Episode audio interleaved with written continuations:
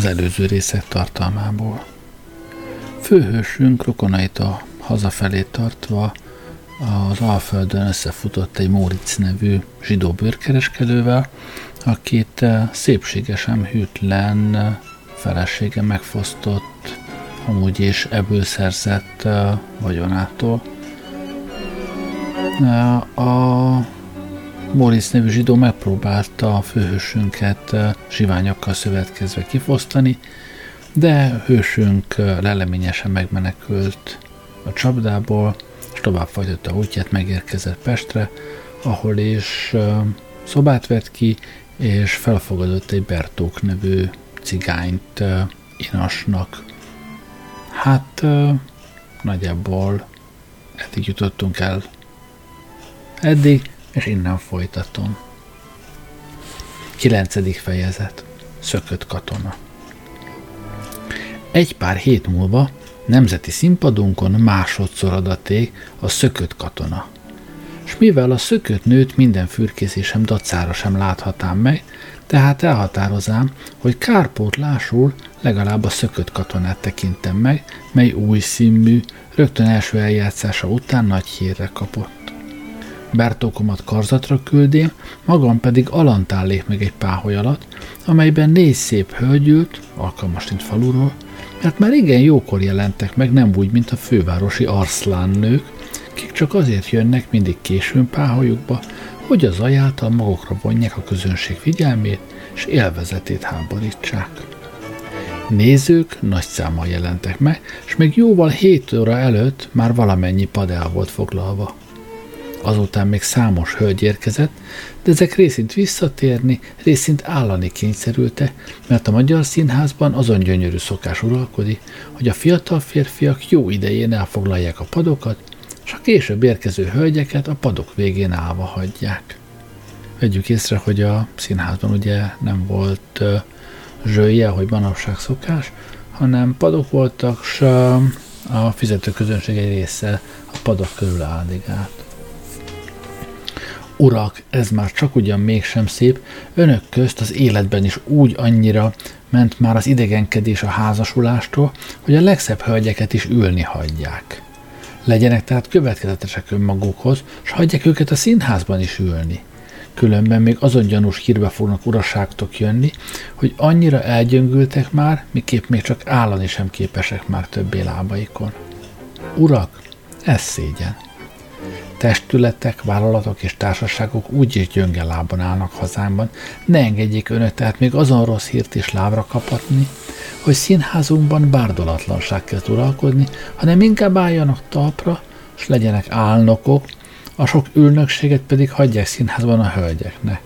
Azon kívül pedig a politikusok, kik alkalmasint azért folyamodnak minduntalan mindenféle ülnökségekért, mivel beszédeik többnyire olyanok, hogy ugyancsak derekasan el lehetne őket ültetni, ha az álnokságot sokkal jobb szívvel nem ruházná rájuk az embert. A színház belsejét nem írom le, mert magyar közönségnek van szerencsém írnom, arról pedig nem szabad föltennem, hogy a Nemzeti Színházunkat még nem látta, vagy legalább leírását rokonaitól és ismerőseitől nem hallotta. Ugye itt egy eh, négyel ezelőtti Nemzeti Színházról beszélünk, nem a mostaniról a Dunapartról, nem a, az előzőről, amelyik valahol a Terézvárosban volt, nem az az előttiről, ami a Blahán volt és fölrobbantott, hanem ez még az az előtti Nemzeti Színház, amelyik a, az Astoria és a Múzeum körút ö, sarkán van. Ott nagyon sokáig egy üres telek volt, azt hiszem még a, valamikor a, a az első világháború idején bontották le a, a Nemzeti Színház épületét onnan, és csak nem olyan régen épült oda egy ilyen csili üvegpalotta, tehát az Astoria Múzeum körül sarkán levő Nemzeti Színházról beszélünk. Csak magáról az előadásról, tehát néhány szót, melyek innen is onnan is fülembe hatottak, és miket saját észrevételeimmel bővítendek. Bizony különös, hogy ezek a parasztok előbb maguk verbuválnak kötéllel, aztán pedig önmagukat gúnyolják ki szép ének szóval letettökért. Már minő észrevétel ez. az újon szedésnél erre vonatkozó dalt kell énekeltetni, és ha magunk nem akarunk új dalt költeni, tehát a már készet használjuk. És ha aztán abban van is némi kis ellenmondás, azt el kell nézni, csak különben jó legyen a dal. No, mennyit beszél már az ezredessel a grófnő. Már egész kényelemmel megmondhatta volna neki, hogy Korpádi Gergely az ő fia, ehelyett azonban csak látogatásra kéri őt meg. Kérem, ennek múlhatatlanul így kellett történni, mert különben az egész érdekes színműnek másfél fölvonása elmarad, és ezt a közönség bizony nem köszönné meg. Éme, a síralomházi jelenet. Most a hölgyek mind sírnak és bámulják a grófnő nagy lelkűségét, melynél fogva a fiát még ott is meglátogatja. Én ellenben azt bámulom, hogy miért nem sietett inkább az ezredeshez, ha már csak ugyan nem szégyen lett hajnalban kaszárnyába menni. Uram, ugyan ki tudna önnek színművet írni, hiszen ha a grófnő most nem jő a síralomházba, hanem csak a természet egyszerű törvényeit követve egyenesen az ezredeshez megy, úgy hölgyeink nem sírna, és a második fölvonás legnagyobb hatású végjelenetei egészen elmaradna. Már ez mégiscsak sok, most ismét beszél a grófnő az ezredessel, és mégsem mondja meg neki azt, mit tulajdonképpen mondania kellene, és mit egyetlen szóval megmondhatna. Eljej, már hogyan tehetni azt, hiszen akkor az ezredes és a gróf közti párviadalnak is el kellene maradni. Még sokkal többeféle igazságtalan megjegyzést kell hallanom, mi végre annyira fölbosszantott, hogy a színterem másik oldalára távozám, midőn a harmadik felvonást kezdék. Alig állapodám meg ismét a szélső páholyok egyike alatt, midőn közel hozzám két ifjú így beszélget egymással. Ödön, hova bámulsz? Le nem bírom szemeimet venni az első emeleti harmadik páholyról. Ízlésed nem rossz. Nem ismered azon gyönyörű hölgyet? Ismerem is, nem is. Hogyan? Beattini grófnő cím alatt mulat egy pár hónap óta Pesten. Azon deli fiatal férfi, ki mellette ül, férje. A hátrülő koroska hölgy pedig társalkodó nője. E szerint tehát ismered. Ennyit hallottam róla, én azonban folyvást egy Pestről megszökött zsidó feleségének hiszem őt, mert így meglepő hasonlatosságot még soha nem láttam. De vannak példák. Többet nem hallé, mert mihelyt saját szemeimmel is meggyőződém, hogy szökött hölgyem csak ugyan megjelent katona kollégájának látására, mármint hogy a Szökött katona című darabom, Azonnal kirohanék a színteremből, s a karzatra siették, honnan Bertókot, miután hosszas keresés után ráakadtam, magammal a csarnokba vivém, s a parancsot, s parancsot adék neki, hogy az udvaron Beattini gróf hintaja után tudakozódjék, és a cselédektől iparkodjék a gróf lakását kitudni. Bertók azonnal távozott, s én tervet terv után fűzé, hogy mi úton fogom magamat a rejtélyes grófnőnél bemutattatni, mert hogy most már csak ugyan nem fogom őt többé elszalasztani, arra tökéletesen meg van győződve. Bizalmam mindazáltal csökkenni kezd, de kevés pillanat múlva, midőn Bertók visszatért, jelenti, hogy Beattini nevű uraság hintaja nincs az udvaron, és hogy a többi kocsisok sem emlékeznek e névre. Maradj itt a pénztár előtt, tüstént visszatérek. Szók után ismét a színterembe sieték, gondolván, hogy azon ifjú, kitől a nevet hallám, alkalmasint a szállásáról is tudni, fo, tudni fog szólani. De ismét csalatkozám várakozásomban, mert a két ifjú elhagyja előbbi helyét, és a tömérdek nézők közt semmi esetre se juthattam volna nyomukba, főképp miután csak fölületesen pillanték arcukra, s most már alkalmasint rájuk sem bírtam volna ismerni. A teligrófi pár azonban még folyvást helyén ült, és így csüggedni kezdő reményem ismét fölelevenülte, mert szilárdul eltökéltem, hogy nyomukat nem fogom elveszíteni. Szemmeimet le nem vevém többé, és így azon észrevétel sem cáfolhatám meg, melyet egy öreg úr szomszédához mond az előadás vége felé, mint hogy a játékra nem figyeltem. Azon észrevétel így hangzott. Na, Látja, öcsém uram, minő erkölcstelen színmű ez. A negyedszer is megszökött katona büntetés helyett boldogítatik, a feslett életű grófnő és ezredes pedig büntetés helyett boldog házasságra lépnek egymással, míg a becsületes grófnak jutalmaztatás helyett élete virágában meg kell halnia, csupán azért, hogy a bűnösek tökéletesen boldogulhassanak. Én igen keménynek tartom ezen ítéletet, és éppen azért szeretem hinni, hogy az öreg öreg úr talán nem jól látott, rosszul hallott, és ez szerint ítéletében tökéletesen csalatkozott. Azonban, legyen ez bármiképp, be a tíniék páholyukban távozásra készülte, s én tüstént Bertókon mellett termék az előcsarnokban, a középajtóhoz ragadám őt magamba, s szemeimet azon lépcsőre függesztém, melyről a szökött nőnek jönnie kell. Most már ugyancsak kedvezett a szerencse, mert kevés perc múlva férje karján fürge őzik egy gyaránt lépegetett le a szép hölgy. Nagyságos asszonyom, szól a bámulva Bertók, aki esetleg nem hallott az előző részben, Bertók korábban a zsidónál és feleségénél szolgált, tehát ő onnan ismeri a hölgyet. Csit. Most mellettünk haladtak el, s feszülten figyelék, hogy ugyan nem fogja el színét változtatni a hölgy, midőn szolgámat megpillantja, de várakozásom nem teljesült. A nő szemei férje arcán függötte, ki igen nyájasan beszélgette vele, és így az ajtón kiléptek, anélkül, hogy ránk tekintenének. Mi nyomban követtük őket. Bérkocsi is kiállt a gró, és kevés pillanat múlva már kocsiban ültek. Bertók, föl a bakra! Tudnom kell, hogy ezen emberek hol laknak. Okos légy, a kávéházban megvárlak. Bertók a bakra ugrott, és a bérkocsi elrobogott, én pedig a legelőkkelőbb vendégfogadóba távozám. Itt a bak ugye a, a kocsinak az a hátsó része, ahol már aki vitt magával a személyzetet, ott a személyzet utazhatott, és oda, ez ugye kívül van a kocsin, tehát oda feltűnés nélkül föl lehetett kapaszkodni.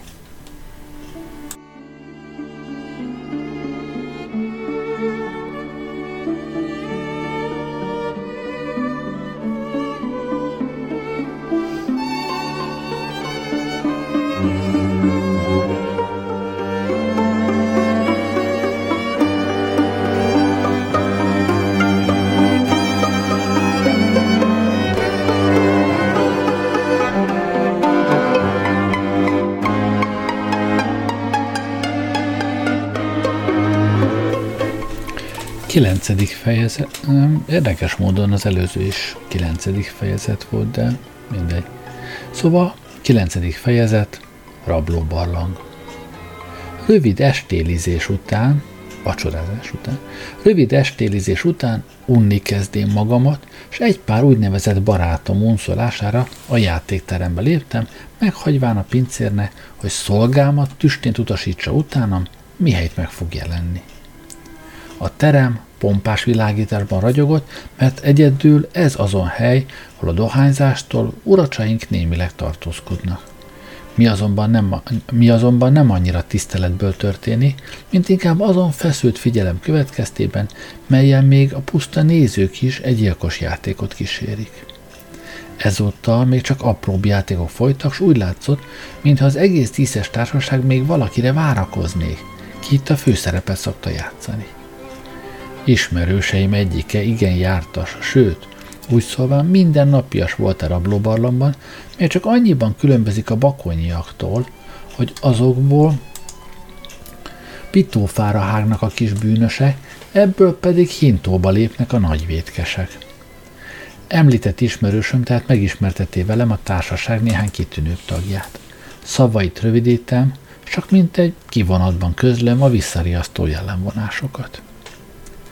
Azon öreg úr, a kopasz fejjás, mosolygó arca, húzamos évsor óta folyamatosan banktartó e barlangban, s helyét csak oly műutazó banktartóknak engedi át rövid időre, kik neki azért illő haszonbért fizetnek.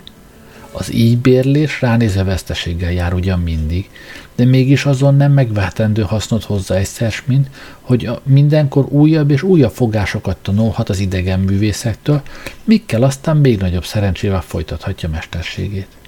Egyéb iránt ő rideg nőtlenségben él, s aranyhalmait a művésznők olvasztják el, kiket a nemes foglalkozásra koronként majd a tánc, majd az éne, s néha a szavalás köréből választ.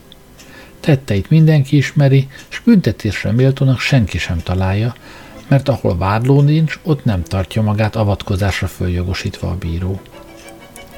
De különben mi is az tulajdonképpen, mit ő cselekszik? Elveszi azt, mint az üres fejű golyhók önként nyújtanak neki, és az adományt napjainkban ugyan ki nem fogadja el. Ez szótlan magas ember az előbbinek segéde. Ez szó csak nem minden további értelmezést fölöslegít, és az, csak azon egy megjegyzés kívánhatja mulatlanul, hogy a nyeresség elköltésében nem segíti.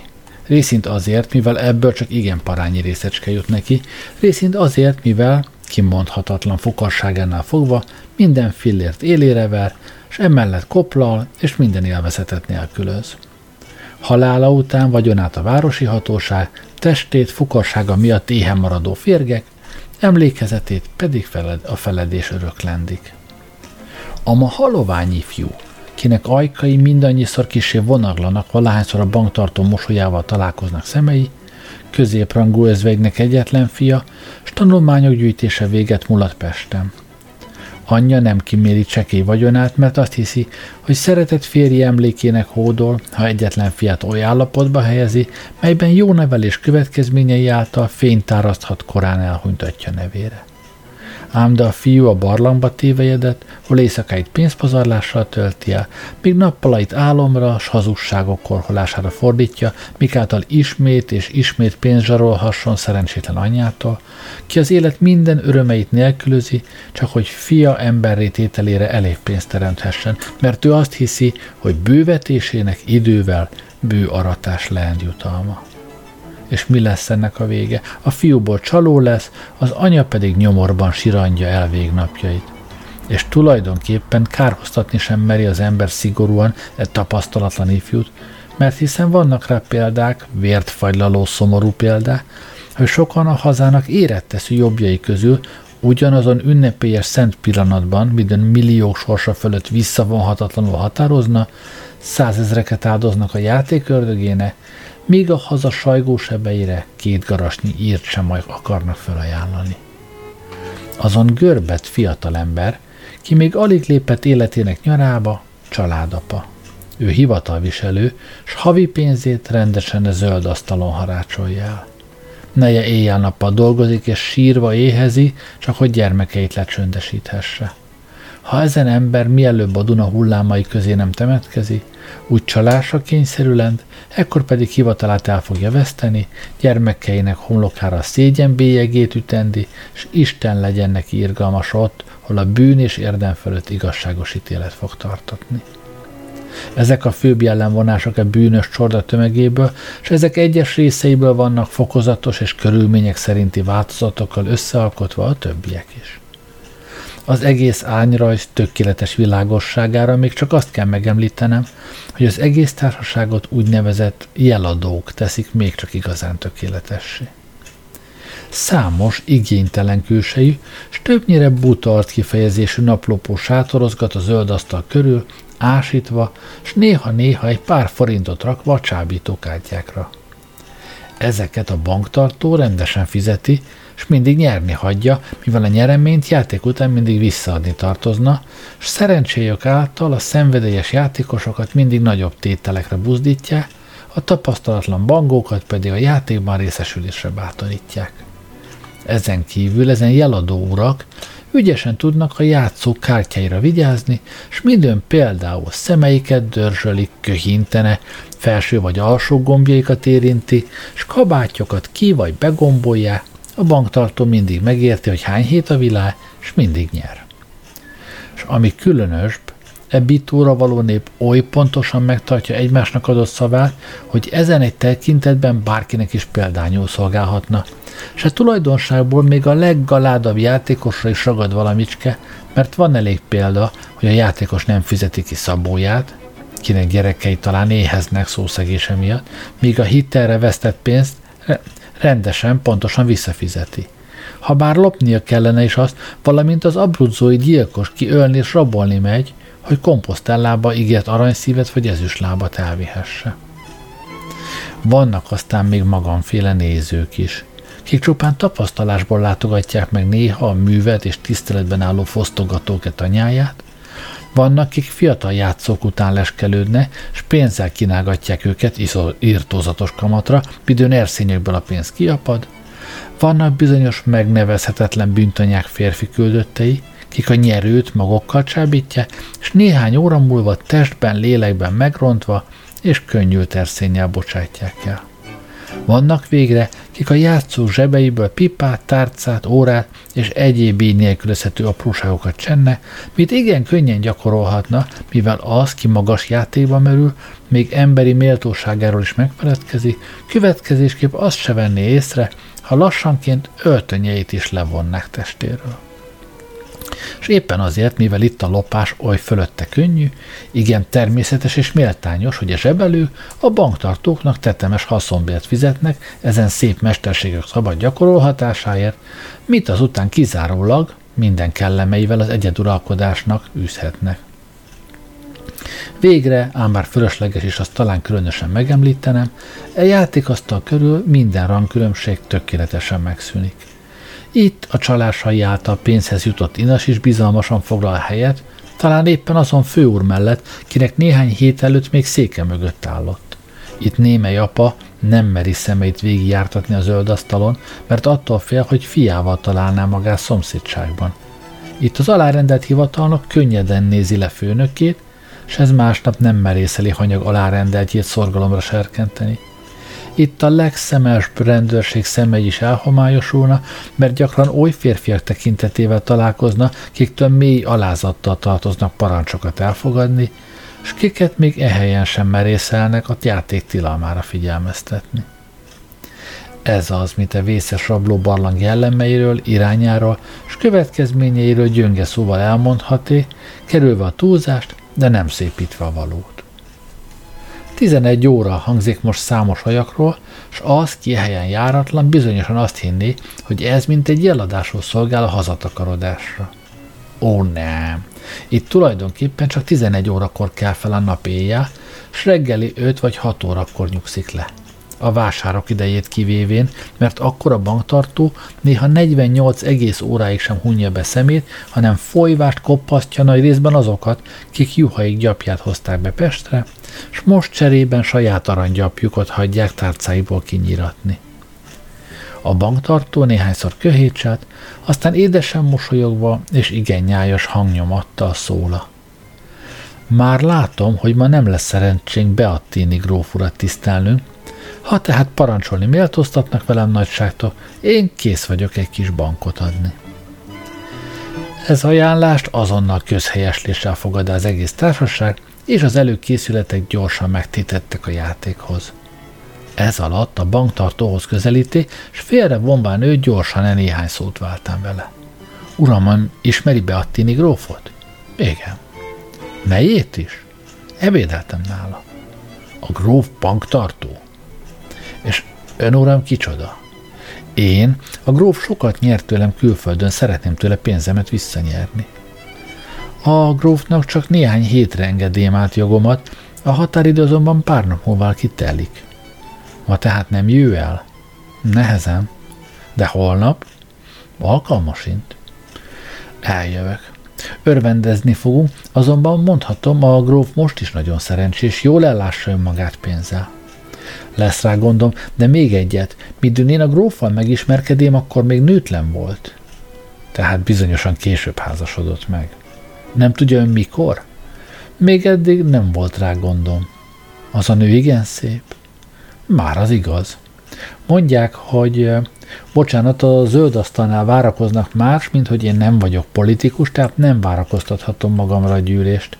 Csak egy szót most nem lehet.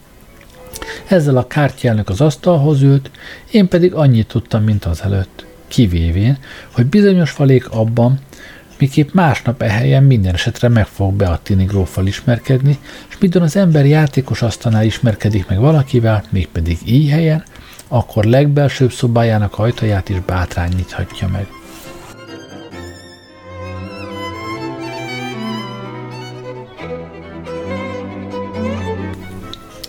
Meg kell vallanom, hogy magam sem tudám magamnak megfejteni azon ellenállhatatlanná vált vágyat, mely szerint Móricz hitvesét mindenáron fel akarám keresni. Szinte fogadni merné, miképp némelyek talán azt kezdik már hinni, hogy szép szemei gyakorlának rám így rendkívüli bűverőt, de becsületemre mondhatom, hogy szívem tökéletesen kimaradt a játékból, hogy e szerint vágyamat csupán a kaland rendkívüliségének, vagy azon megmagyarázhatatlan erőnek tulajdoníthatom, mely bennünket gyakran annyira lefoglal, s oly mértékben gyakorolja fölöttünk zsarnoki hatalmát, hogy magunk is megújjuk súlyos önkényét, és szabadulni szeretnénk tőle, anélkül, hogy ezt kibírnók eszközleni. Én legalább többször érzék már ilyesmit, s így ezúttal is tökéletesen átengedém magamat ezen ellenállhatatlan hatalomnak, s erősen fogadám, hogy csak a titok tökéletes lefátyolozása után nyugszom meg.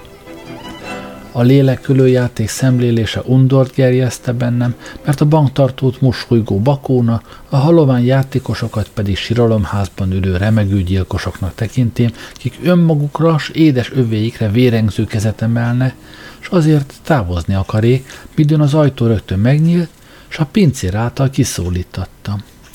Az előszobában egy ismeretlen suhancot pillanték meg, ki azonnal így szólítta meg. Nagyságos uram, biztosan nem ismer engem. Valóban nem, mit akarsz? Én a házmester fia vagyok azon háznál, ahol a nagyságos úr laki. Fél óra előtt két városi hajdú egy megsebesült embert hozott a házhoz gyaloghintóban, kit azonnal nagyságos uram szállására vitte, melynek ajtaját apám nyitotta meg nekik. Mivel pedig tudjuk, hogy a nagyságos úr az estét többnyire itt szokta eltölteni, tehát anyám ide küldött. Nem tudod, kicsoda azon ember? Nem, anyám nagyon siettetett, és ezért nem is tudakozódhattam a hajdóknál. Jól van, itt te pár húszas, tüstént hazamegyek. Köszönöm alázatosan. A fiú távozott, s én rögtön követém őt, miután a pincének meghagyám, hogy inasomat, ha még ide találna jönni, gyorsan utasítsa szállásomra. Meg nem foghatám, mit kelljen egy sajátszerű kalandról gondolnom.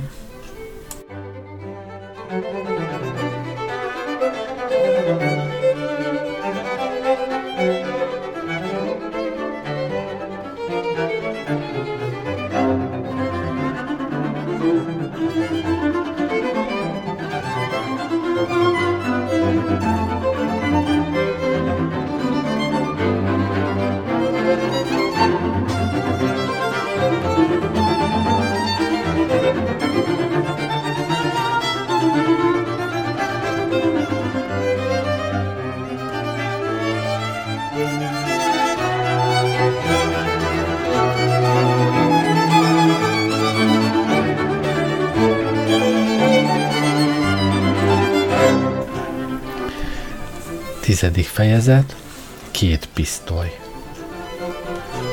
A belváros közepéről az országút alsó végéig meglehetős tér fekszik. Na jó, ez az a pont, ahol, ahol elárulom, hogy hol is van az országút. Az országút az a, az a kiskörút, mai, most talán Madácskörút a, a középső része. Uh, ennek ez nem funkciójában volt országút, hanem a neve volt egyszerűen országút, vagy, vagy Landstrasse, ahogy németesen annak idején mondták. Tehát itt volt egyébként a, a szállása.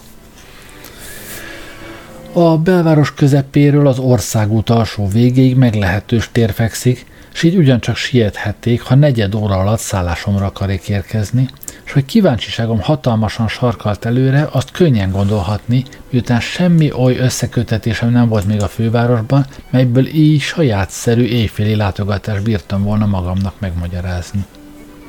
E fölött Bertókom hosszas kimaradása is aggasztani kezdte, és elmémet többféle lehetőség megfontolására vezérli. Talán észrevették őt a bakons letartóztatták, hogy eldősölte valahol az időt, ám bár korkelyhet korhelykedni még eddig nem tapasztalám őt. Vagy megszökött a vörös nadrággal?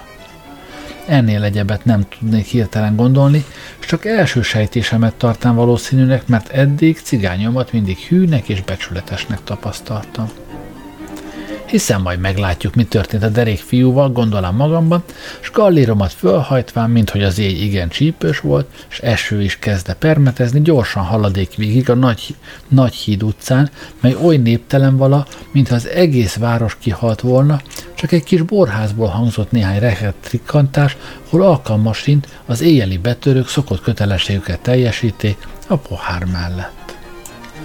A Nagyhíd utcán haladt hősünk. Nagyhíd utca az a mai Deák Ferenc utca, tehát ami a Deák től, hát ugye a, a Vigadó mellett ér ki a Dunához lényegében az a, az, az utcot. Már nem, nem feltétlenül hívják Deák Ferenc utcának, de akkor az még egyetlen utca volt, a Nagyhíd utca, és hogy miért volt Nagyhíd utca, tök egyszerű, azért, mert a, ahol az kiért a, a Dunához, ott volt a, a híd keresztül a Dunán. Um, ma ott, ott ugye nincs híd a, a Vigadónál. Annak idején ott egy, egy hajóhíd volt, ez nem állandó híd, hanem jégzajíláskor, meg ilyen nagyobb alkalmakkor ott föl lehetett bontani. Ez egyszerűen úgy nézett ki, hogy volt vagy 40-50 hajó építve, és, és azok oda voltak beállítva a, a Duna, Dunára, és ezeknek a tetejére volt egy, egy híd építve, amin keresztül a Budáról Pestre, Pestre Budára lehetett átjutni némi hídpénz fejében. Amikor történetünk zajlik, akkor a Lánchidat már, már építették. Ugye a Lánchidat valamikor 1839-40 körül kezdték el építeni, de aztán csak majd, hát talán 49-ben adták át a forgalomnak, mi pedig pont a között, a kettő között tartunk. Tehát a, a, akkoriban még csak ezen a hajóhídon lehetett átjutni a két város között, és hát ezen a Nagy híd utcán halad hősünk meglehetősen sietve a szállása felé. Ah, de bizony mégis nem vagyok egyedül az utcán, két sógorjő karöltve az utca közepén, akiknek alkalmasint nagyon jó vasárnapjuk volt, mert az egyik örömében kalapját is elveszté már, a másik pedig fonákul tevé föl sipkáját, mi, mennyire egy pislogó lámpa fényénél láthattam, egész arcának igen szeszélyes kifejezést kölcsönzött. Egyéb iránt annyiban tökéletesen hasonlítottak egymáshoz, hogy a pompás, széles utca igen keskeny volt számukra. Egymást azonban amennyire csak lehet híven támogatá, s valamint a véleményben különböző kettős követek egymás szavazatát megsemmisíti, úgy ők is mindig visszatolták egymást az utca ellenkező oldalára, és ennél fogva mindig ismét az utca közepére jutottak, minek csak azon egy kellemetlen következménye volt, hogy ez szerint igen lassan haladtak előre, amit hasonló körülmények közt máshogy is igen sajnosan tapasztalhatni. Nyelvük egyre járt ugyan, de hebegő beszédökből csak ennyit érthették. Mondom, Fetter uram, hogy már átmentünk a hídon. Nem, nem, nem. Hát Fetter uram tán azt gondolja, hogy részeg vagyok, és már nem tudom, mit beszélek. Na, Fetter uram, ne legyen goromba, mert én Ausschuss vagyok.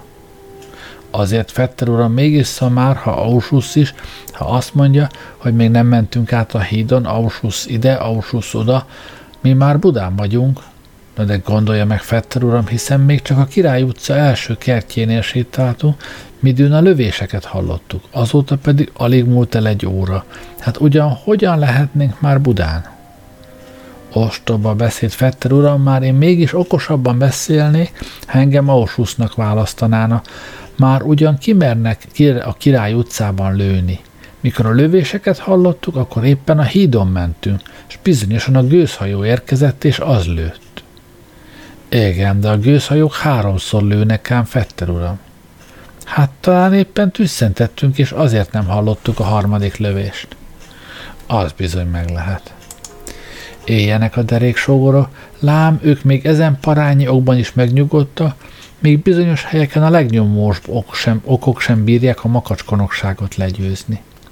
Szerettem volna derék férfiakat tovább kísérni, de ismeretlen vendégem nagyobb vonzó erővel bírt rám nézve, és azért lépéseimet gyorsítám, és kevés perc múlva az országútra fordultam.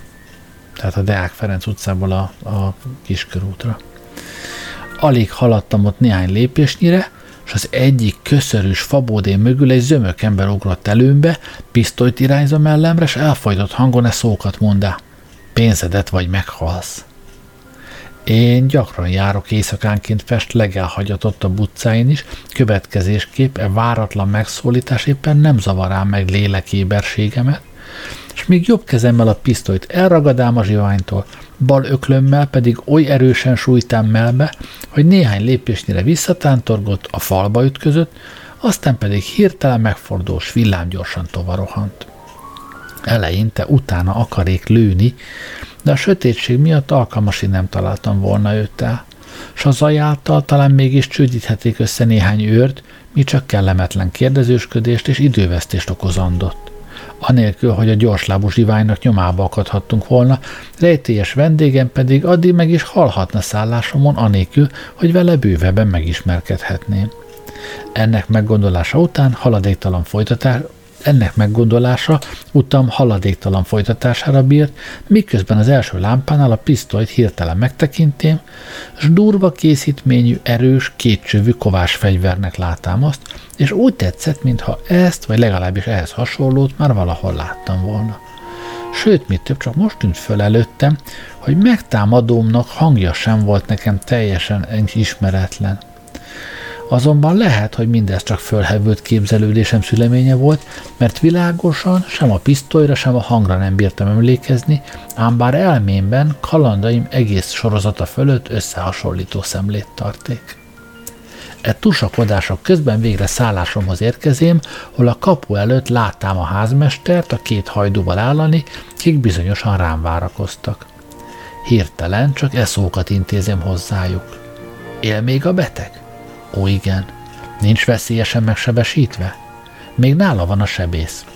Jól van, köszönöm. Egy kis borravalóért esedeznénk? Itt van. Köszönjük alázatosan. Holnap délelőtt méltóztassék itthon lenni. Miért? Mert bizonyosan eljön majd vallatásra a biztos úr. Hozzám? Természetesen. Hiszen az szükséges. Jól van. Jó éjszakát kívánunk.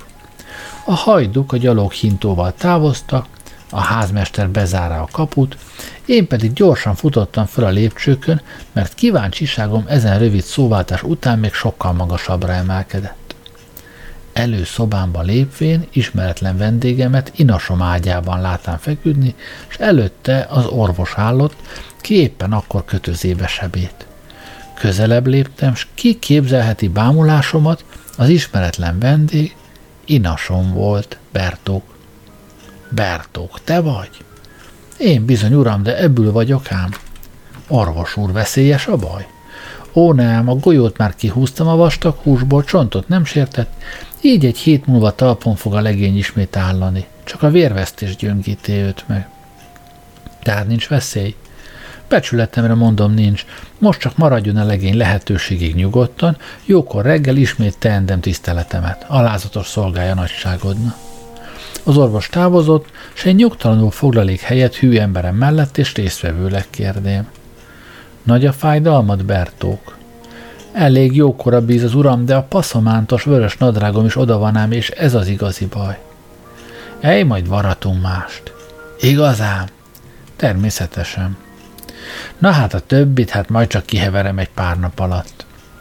De szólj, mi történt, ki lőtt rád? Tudnám csak, hiszen fogadom életében sem húzna az többé a drágot gyalázatos testére.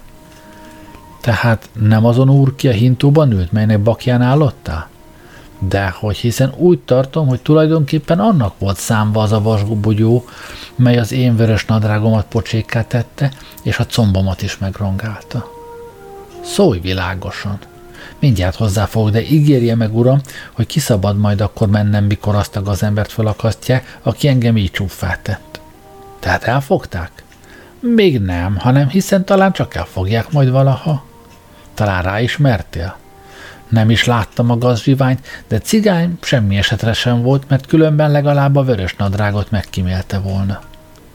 Hagyd a tréfát, Bertok, és mondd el világosan, mi történt. Hát jó uram, én olyan feszesen állottam a bakon, amint illet, és aki csak látott, bizonyosan mind azt hitte, hogy annak eszem kenyerét ki a kocsiban ül, és így jó ideig minden úgy ment, mint kellett. Merre hajtott a kocsi? Mindjárt elmondom, a színháztól az országútra, onnan pedig a Király utcába kanyarodott.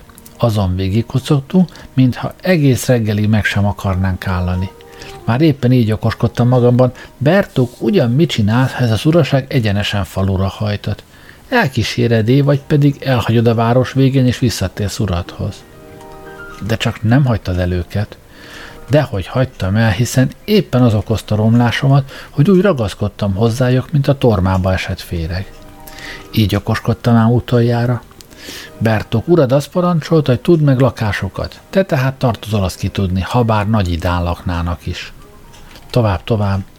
Hát, amint a Király utca végére értünk, amely egyéb iránt olyan hosszú, hogy akár egész falunak is beilleni, az úr valamit szólott a kocsisnak, és ez azonnal a legelső kert kapuja felé fordítál lovait balra. Tehát balra? Igen. Ekkor lövés csattant a kapu mellől, én combomhoz kaptam kezemmel, és a földön hevertem.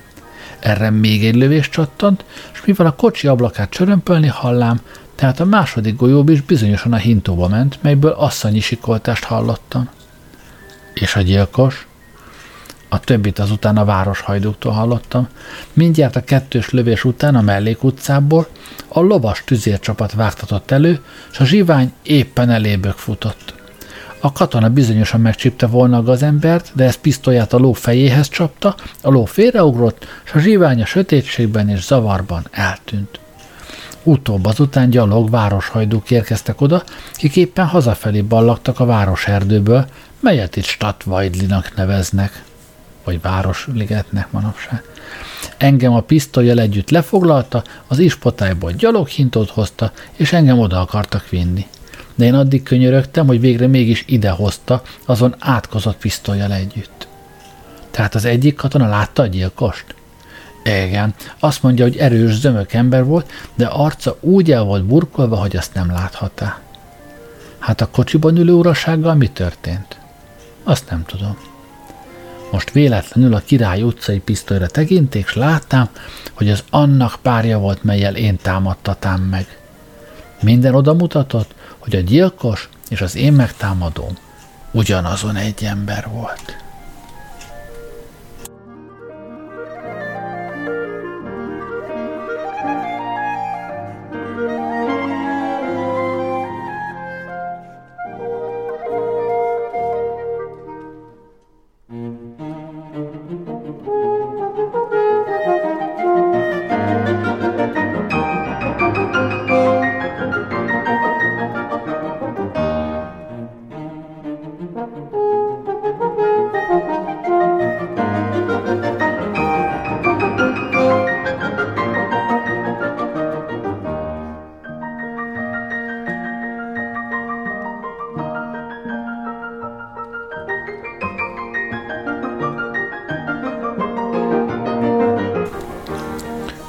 11. fejezet A legszebb utca Hogy igen nyugtalanul töltém el azon éjszakát, melynek folytában annyi váratlan és megrendítő esemény által lepettem meg, azt alkalmasint oly természetesnek fogja mindenki találni, hogy fölösleg róla említést tennem. Mivel azonban a mai világban divattá vált már a szükségtelen beszéd, tehát azt hiszem, hogy kivételkép néha én is használhatom a jelenkori szokást, mely nem használ ugyan, de nem is árt. Ismétlem tehát, az éjt jobbadán álmatlanul virasztám át, majd Bertókom elfolytott szitkaira figyelve, majd pedig lehetőségig erőltetve agyamat annak kipukatolására, hogy ugyan mit kelljen e bonyolult történetről tartanom. Hogy azon ember ki inasomra lőtt, s utóbb engem is megtámadott ugyanazon egy gyilkos volt, abban pillanatig sem kételkedém, mert alakja, Bertok leírása szerint ugyanaz vala, és a két pisztoly hasonlatossága is elég világosan szóla. De ki volt egy gyilkos és rabló egy személyben? Ez iránt teljességgel nem bírtak gondolatim tisztába jönni? Hogy engem ki akart rabolni, abban semmi különös nem láthati, mert ez akárkin is megtörténhetik, ki éjjel magányosan sétál az utcákon, miknek őrzésére legalábbis ezer oly fegyveres kívántatnék, ki bort nem iszik, és a kártyától írtózik. De miért lőtt ugyanazon ember Beattini grófra? Ez nem történhetett rablási szándékból, mert a gyilkos jól tudhatta, hogy a zaj embereket fog összecsődíteni, és ezek köztörténetesen, és mint egy tévedésből, még rendőrök is találkozhatna, következésképp a rablás nem mehetend véghez. Tehát bosszú volt a merény célja. Ez valószínű. De egészen e véleménynek sem merék hitelt adni, mert az, ki égazda grófon véresen kívánja magát megbosszulni, ugyan miképp lehetne képes egy-két óra múlva valakit az utcán néhány forint miatt megtámadni. Igen, de a gróf játékos, és a rabló talán elveszté minden pénzét, és azért vetem őt most a kettős gaztetre. Így gondolatokkal tépelődtem, és ekközben néhányszor rövid, lázas álomba merültem, melyből azonban csak hamar ismét fölriadtam, mert mihegy szemeimet lezárám, azonnal rablók sűrű csoportjára bonyolultam, és iszonyatos dolgokra, dolgokat láttam. Egy gyilkos, iszonyú nagyságú kést ütöttem, ütött mellembe, és ezen műtételt százszor ismétli. A másik fejemet vágta le, mely helyett azonnal ismét más nőtt nyakamra. Galád némberek ocsmány csókjaikkal a gazt cimboraságba akartak avatni, végre pedig elfogadtam és halára ítéltettem, a bakkó már nyújtá felém kötéllel fel, fegyverzett kezét, és én futásnak indultam, de a bitófa kiugrott a földből, és utánam rugaszkodott, és a nép csodát ordított. Szóval nincs oly eredeti népszínmű dalokkal és tánccal, mely több képtelenséget foglalna magában, mint amennyit ezen eseménytusz éjszakán össze-vissza álmodtam. Ebből tehát bizonyosan élénken következtetheti a szíves olvasó, hogy ugyancsak örvendék, midőn a nyári nap első sugarai szobámba pillantának. Bertók helyzetéhez képest meglehetősen jól érzi magát, és az orvos böcsületére fogad hogy mire az új vörös nadrág elkészül, akkorra múlhatatlanul talpra fog a legény állani. E tekintetben meglévén tehát nyugtatva, mindenek előtt a Király utcai kertbe érzém magamat húzatva, hogy a múlt éjjeli megtámadtatás következményeit kitudván egyszer, mint Beattini grófas szép nejével, vagyis inkább Móricz zsidó megszökött hitvesével valahára megismerkedhessem. Azonnal útnak indulék, s gyors léptekkel sieték előre. Nem lesz szerencsém gondolám magamban, botomat hon feledém, és most vissza kell érte mennem, mert a mi utcáinkon nappal sem igen tanácsos bot nélkül járni. Azonban ekkor éppen véletlenül egy arszlánnal találkozám, és így többé nem volt botra szükségem, hanem vele azonnal folytatám utamat, miután tudtomra adá, hogy neki mindig elég ideje van, mit egyéb iránt úgy is tudtam, mert minden valódi arszlánnak csak henyeség a dolga. Mire való ezen lovas hajdú a Király utca szögletén? Kérdém az arszlánt, kiről tudám, hogy mindenre tud felelni, még ha nem is értette, hogy mit kérdezett tőle az ember. Az arszlán azonnal így válaszolt. Ez azért állít, hogy a vágtatva hajtó kocsisokat elfogja, és a gyaloghajduknak adja át, kik azután az illető helyre kísérik őket, hol illő büntetésben részesülne.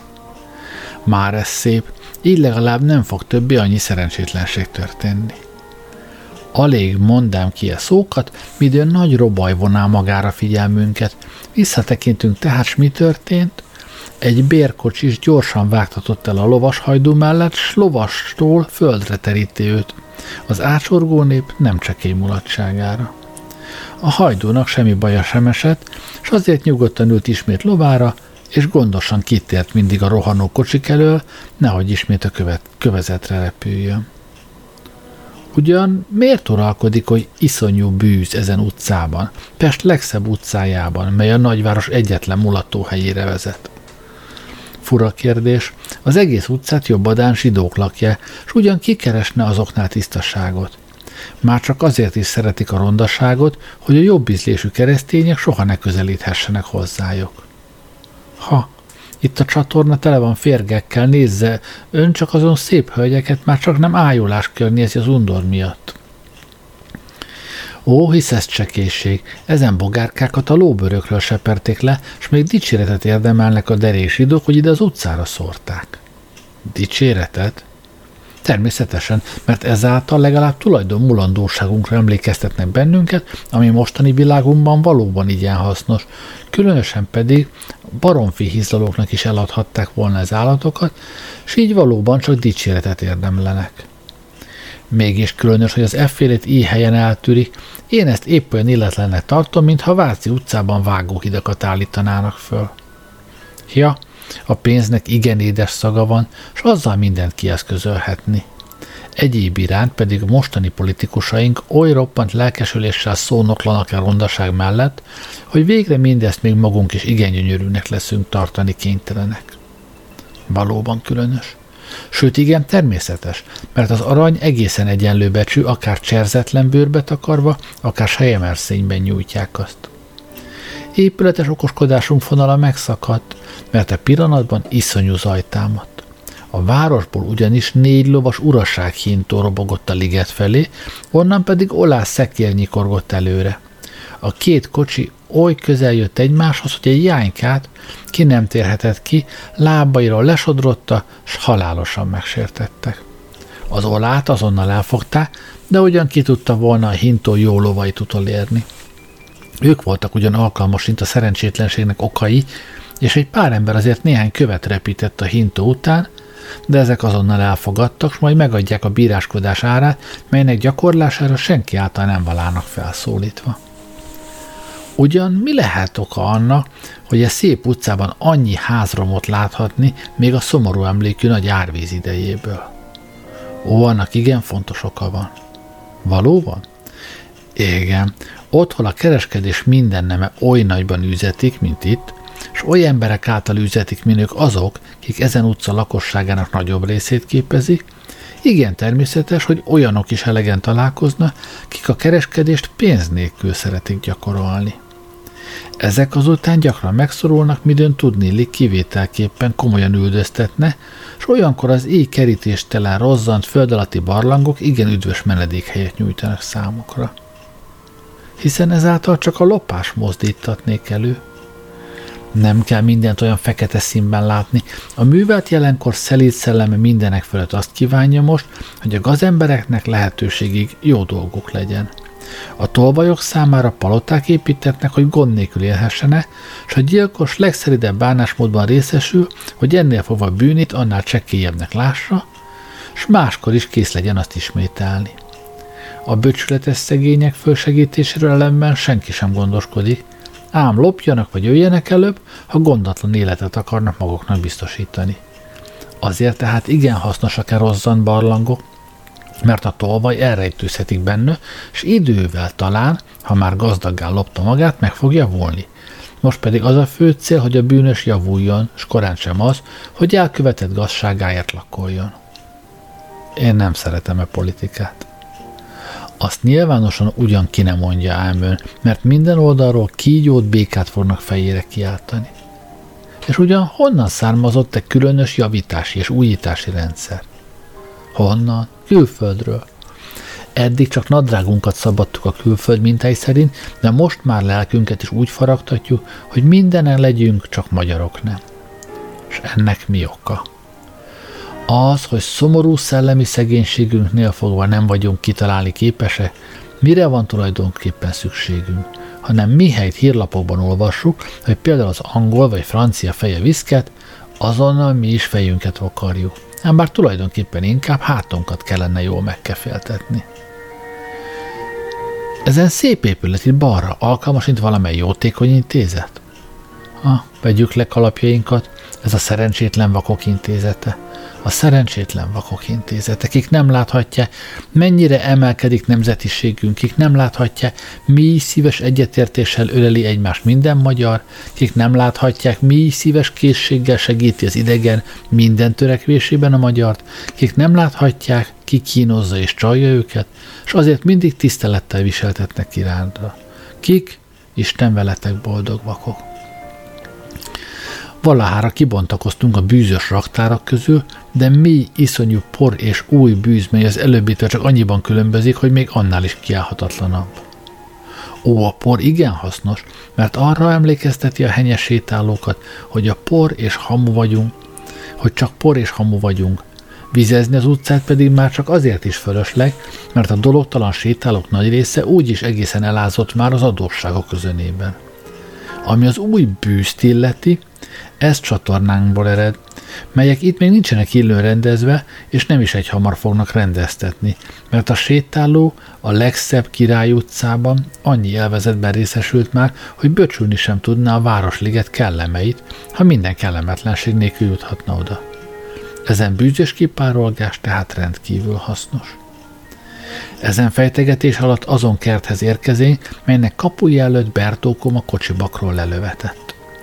A kapu zárva volt, és előtte több ember csoportozott, kik a, mind a múlt éjszakai véres kalandról beszélgettek. Arszlánom többször kártyázott Beattini grófnál, és így a kertész minden vonakodás nélkül fölnyitá előttünk a kaput. De hogy odaben mi történt, azt már majd csak a jövő héten tudjuk meg. Addig is köszönöm, hogy velem voltatok ma este. Jó éjszakát kívánok. Gerlei Rádiózott.